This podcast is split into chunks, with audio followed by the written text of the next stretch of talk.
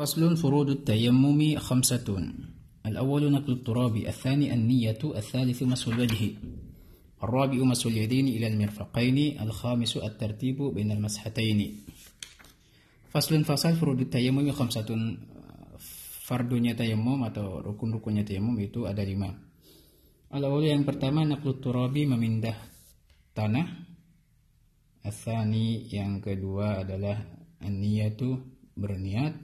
Asalith yang ketiga masul wajhi mengusap muka. Ar-rabi'u yang keempat adalah masul yadaini ilal mirfaqaini mengusap kedua tangan hingga ke siku. Al-khamisu yang kelima at-tartibu bainal mashatain tertib antara dua usapan tersebut yaitu mengusap muka terlebih dahulu lalu mengusap kedua tangan.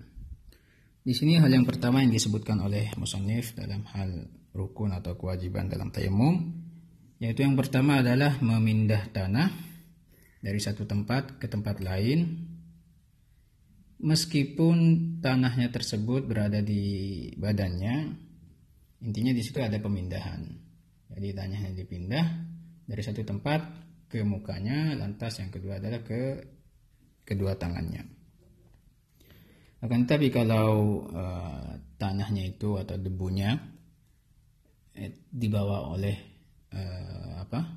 oleh angin nempel ke muka atau ke tangan, maka di situ tidak sah. Karena di sini syaratnya harus memindah. Kemudian yang kedua adalah rukun yang kedua adalah berniat. Karena tayamum ini adalah ibadah dan setiap ibadah membutuhkan niat. Akan tetapi niat di tayamum ini berbeda dengan wudhu. Kalau wudhu itu niatnya dirafil hadas untuk mengangkat hadas, sedangkan tayamum tidak bisa mengangkat hadas. Maka niatnya itu untuk istibah hati untuk istibah, untuk diperkenankan baik itu diperkenankan melakukan sholat fardu, sholat sunnah atau memegang mushaf. Jadi di sini ada tiga tingkatan masalah tayamum. Tingkatan yang pertama adalah untuk fardu baik itu sholat ataupun tawaf. Kemudian tingkatan yang kedua adalah sunnah baik itu sunnah uh, sholat sunnah maupun uh, tawaf yang sunnah. Dan yang ketiga adalah untuk menyentuh mushaf. Uh, ketika seseorang berniat untuk yang tingkatan yang pertama yaitu untuk fardu, Contohnya nawaitu tayammuma listibahti fardis salati. Saya niat tayamum untuk diperkenankan melakukan sholat wajib. Maka dalam hal ini dia boleh melakukan satu tayamum dan bisa digunakan untuk yang kedua dan yang ketiga. Untuk jadi dia boleh menggunakan untuk sholat fardu. Setelah itu dia bisa menggunakan bisa sholat sunnah. Begitu juga memegang mushaf. Akan tetapi kalau dia itu berniatnya untuk tingkatan yang kedua yaitu hanya untuk uh, sunnah, contohnya nawaitu tayammuma listibahati naflis solati. Saya niat tayamum untuk diperkenankan melakukan sholat sunnah, maka dia tidak melakukan, tidak bisa melakukan uh, sholat yang wajib dengan tayamum ini. Tapi dia juga bisa melakukan untuk yang tingkatan yang ketiga itu megang mushaf. Adapun kalau dia itu niatnya Tingkatan yang ketiga yaitu niat untuk diperkenankan seperti itu mushaf. Contoh dia berniat nawaitu tayammum hati mashil mushafi. Saya niat tayamum untuk diperkenankan menyentuh atau membawa mushaf maka dalam hal ini dia tidak boleh tidak bisa menggunakan tayamum ini untuk sholat sunnah terlebih untuk sholat fardu. Jadi ini tingkatan niat dalam Eh, dalam tayamum. Sedangkan niatnya ini dimulai sejak memindah tanah dari tempatnya terus berlanjut sampai mengusap muka. Kemudian rukun atau fardu yang ketiga adalah masul wajhi mengusap wajah. Sedangkan batasnya di tayamum ini sama dengan wudhu.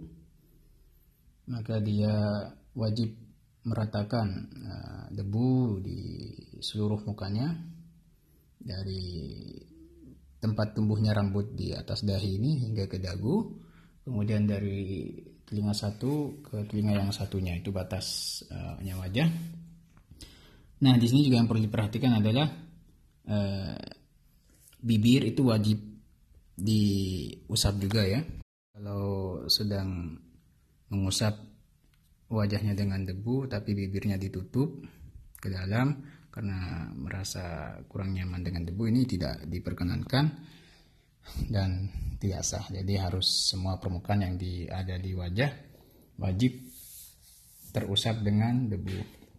Kemudian yang keempat adalah masul yadaini dan mirfaqain yaitu mengusap kedua tangan hingga ke siku. Adapun cara yang dianjurkan adalah dengan meletakkan jemari tangan kiri di bawah jemari tangan kanan. Kemudian dijalankan hingga sampai ke siku bagian luar ya. Kemudian menggunakan e, telapak tangan untuk bagian dalam lengan hingga sampai ke pergelangan lantas jempol dengan jempol dan melakukan tersebut di tangan kiri juga. Ini untuk tangan.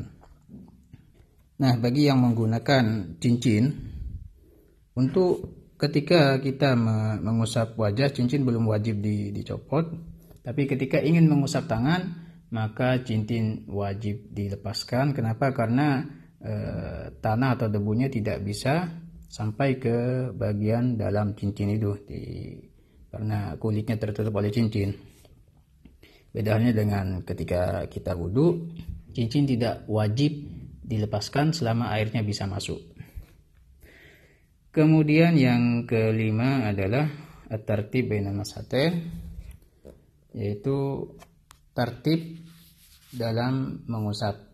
Yang pertama adalah mengusap wajah, lalu mengusap eh, tangan. Baik tayamum ini untuk wudhu maupun untuk uh, junub. Kemudian untuk sunnah-sunnahnya tayamum di sini ada banyak. Salah satunya uh, menghadap kiblat, membaca ta'awud, membaca bismillah hampir sama dengan wudhu ya. Itu juga menggunakan siwak sebelum tayamum.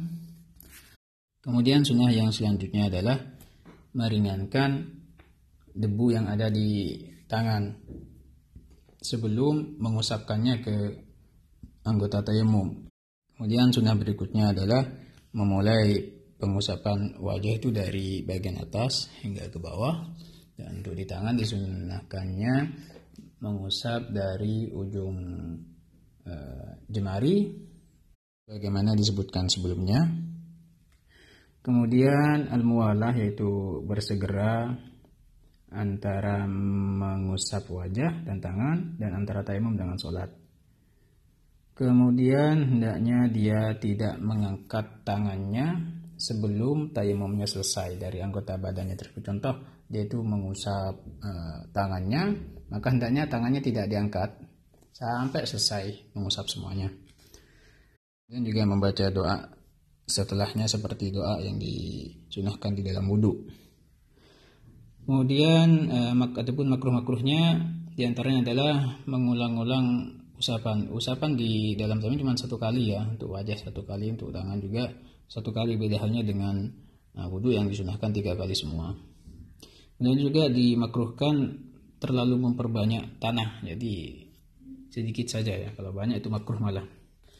Kemudian juga eh, mengusap atau membuang tanahnya setelah kita bertayamum. Di sini makruh. Karena menghilangkan bekas ibadah itu makruh ya. Jadi sebisa mungkin eh, biarkan saja debunya berada di anggota badan hingga kita selesai sholat. Setelah selesai sholat baru dibersihkan. Wallahu a'lam bishawab.